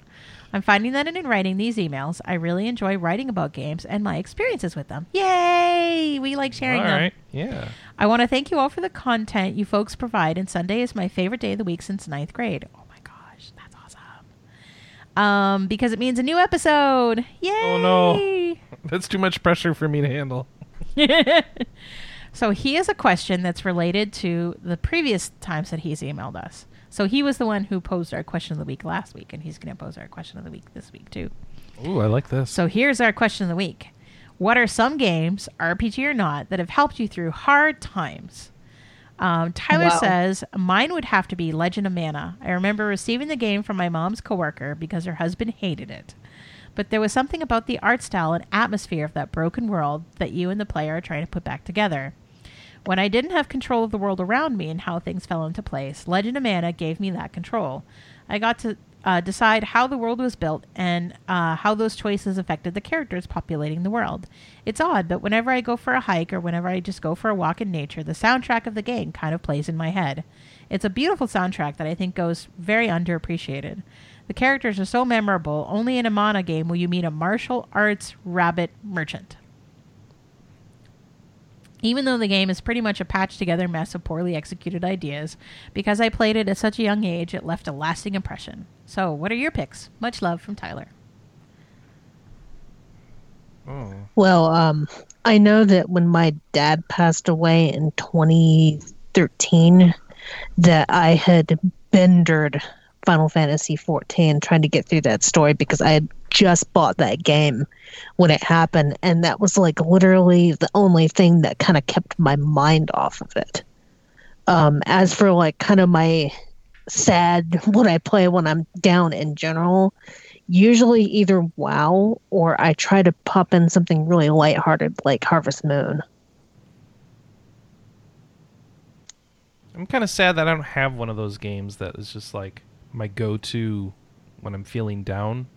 I'm always like, why don't I just play like the game I'm into right now, or an MMO, and that can be like Eve or WoW or anything that's just got a lot of grinding in it that I don't have to think and I can just kind of shut off and and play repetitively. So I don't know if I have a go-to game, but I kind of think about Dark Cloud 2 because there was a time where I didn't have anywhere to live. I was couch surfing. I was working three jobs trying to kind of claw myself out of, you know, a crappy situation.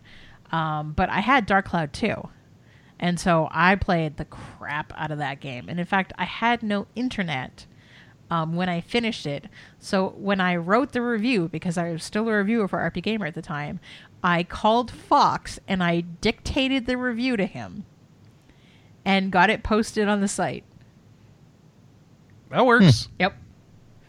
So mad props to Fox for being that patient.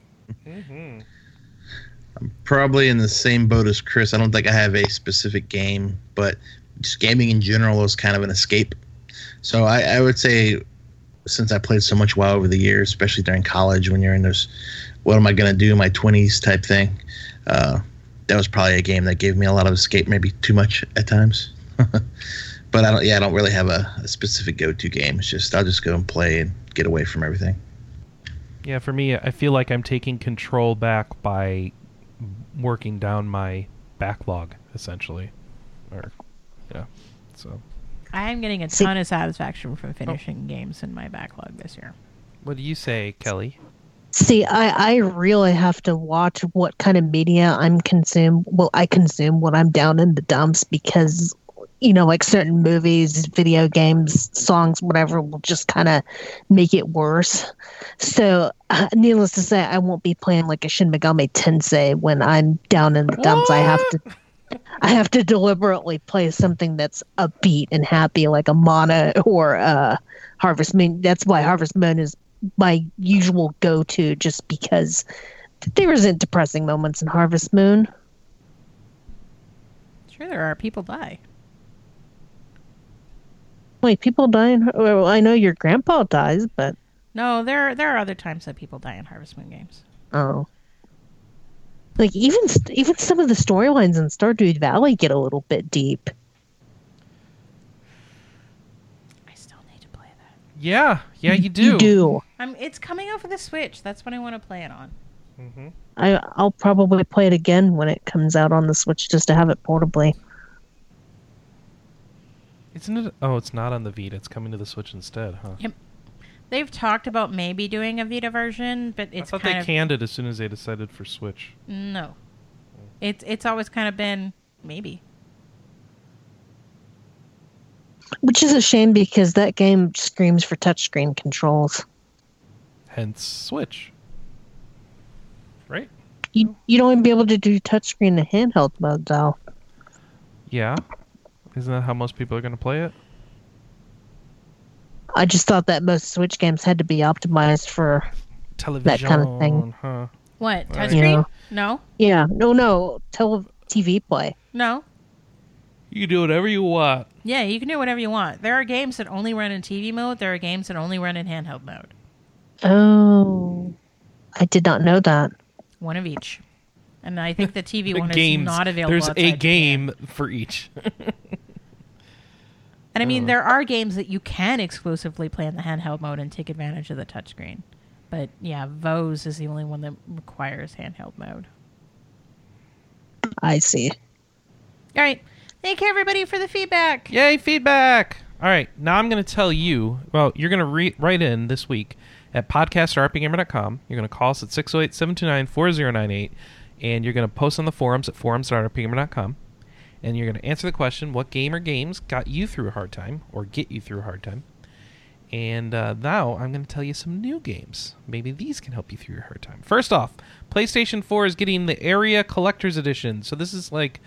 Um, I was reading reviews of AeREA, A E R E A for PC. It came out a little while ago. It's a Diablo style game where um, everything's musically themed and stuff, and you're fighting with uh, with notes and uh, you're- still shooting an arrow, um, but it, it looks like uh, music staff as it comes out. Anyway, um, didn't do too. The reviews are kind of mixed on PC, but here it's finally coming out on on PS4, and.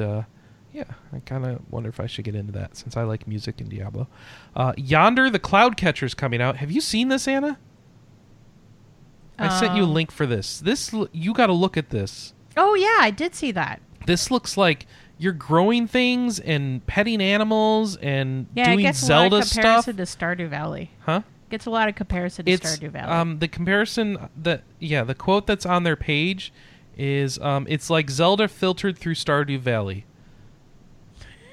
Yeah. Yeah. Oh, So wow. This, This is for you, good. Anna. You need to look into this. this is this is definitely in your wheelhouse potentially. Um, and PS4 or PC. It's already is it already on PC? No, it's coming out on PC this week as well. Um, PS4 and PC.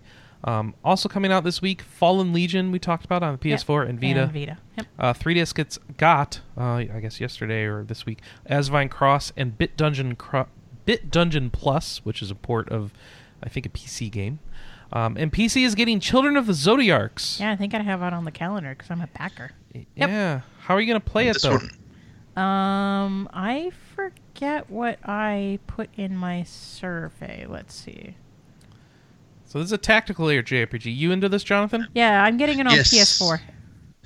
I didn't kickstart it, but I am. I have it on, I've had it on my Steam wish list for a while. So Anna, you're not getting this for like ever then, I'm getting the PS4 version. but that's not coming out yet. No. So that's hmm. Yeah, just the PC. Wait, is it PC only this week? Yeah. and it, my plans are ruined. Sorry. No. Children Kickstarter game Children of Zodiarcs coming to PS4 in July. Um. Yeah, July 18th. I Okay. believe it is digital only. It's a Square Enix collective game. Oh, So yeah, it's not on Um, PSN yet. okay. That means they haven't given out review copies. That's all. Oh, okay. Um.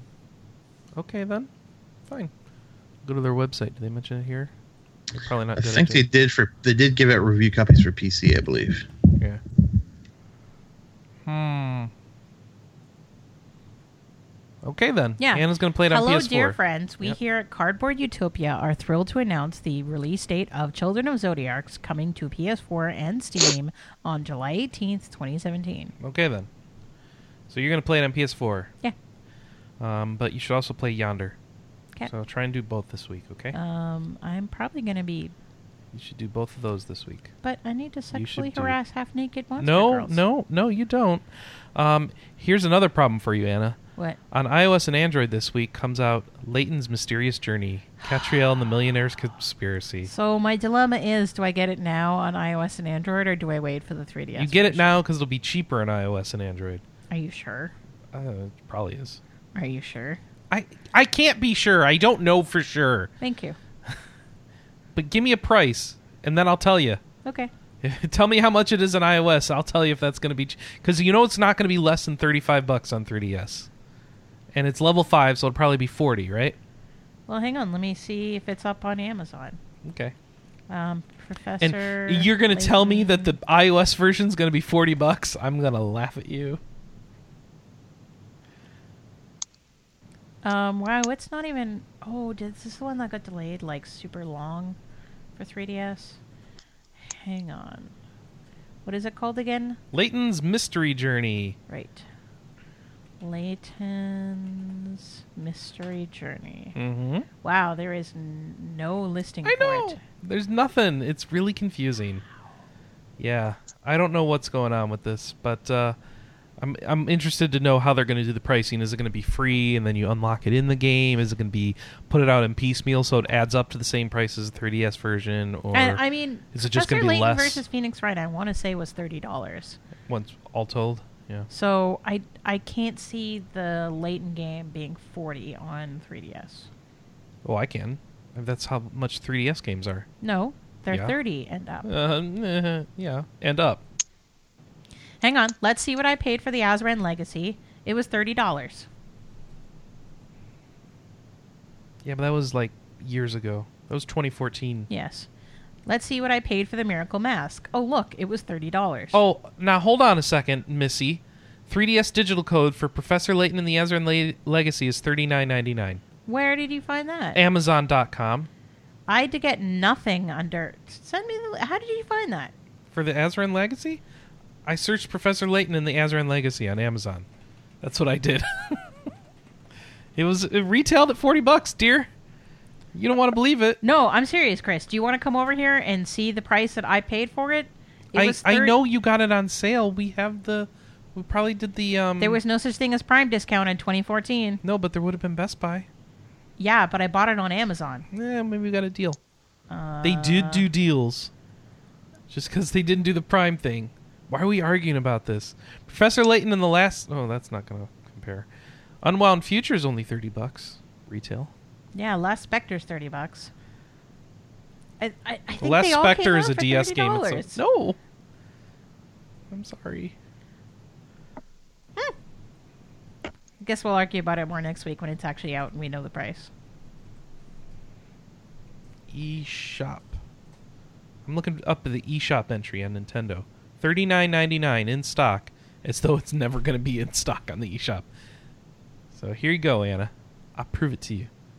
Thirty nine ninety nine is the retail price for Azran Legacy. Boom! Chris wins. Okay, I think it went up. No, It didn't go up. It's the eShop price. That's what it always was. They don't Okay. make it go up. What are you talking about? Do I go to games? I can't prove this to you right now because you're just not going to accept it. Even though Game GameStop has them for thirty nine ninety nine, Best Buy has it for thirty nine ninety nine. But no, All right.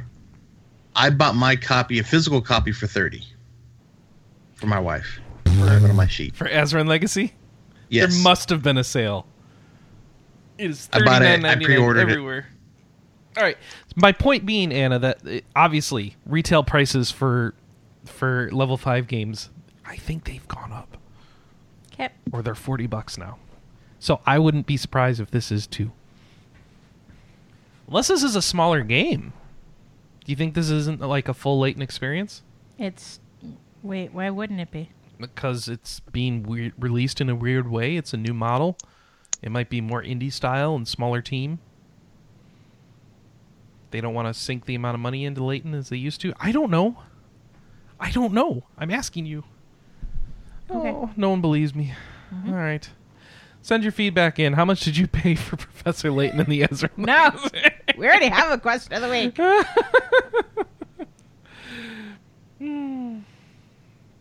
Yeah, I just pulled up my Amazon order. It's twenty nine ninety six on December sixth, two thousand thirteen, mm-hmm. and I paid two seventeen in tax for thirty two dollars and thirteen cents. Ooh, someone in chat just got an email talking about this Two Worlds 2 DLC. They're apparently being offered a 25% loyalty discount. Ooh, I don't know oh, what that must means. be Ninja. I don't get a loyalty discount. We're going to wrap up the show. Thanks, everybody, for watching. we'll see you next week, 9 a.m. Pacific, noon Eastern. Uh, we stream live at twitch.tv slash rpgamer. Um, follow us on, on the Twitters at rpgamer and the Facebook at rpgamer.com. No, RP just Gamer. rpgamer. Yeah, the only place we're not RP Gamer is YouTube, where Right. we're RP Gamer DOTCOM. Yeah, Because well, there was already someone who claimed RP Gamer, and they haven't been active in like a decade. yeah. They basically took it and haven't used it since. Yay. Can't you email Google to get your stuff back? No, and we're verified at this point, so it doesn't really matter. Oh, We come up. Okay. If you search for RP Gamer on YouTube, even signed out in incognito mode, we come up first because we're a verified channel. Yay. Okay. So yeah, doesn't really matter anymore. Alrighty. Thanks everybody. We will see you next time. Um I have nothing to leave anybody with.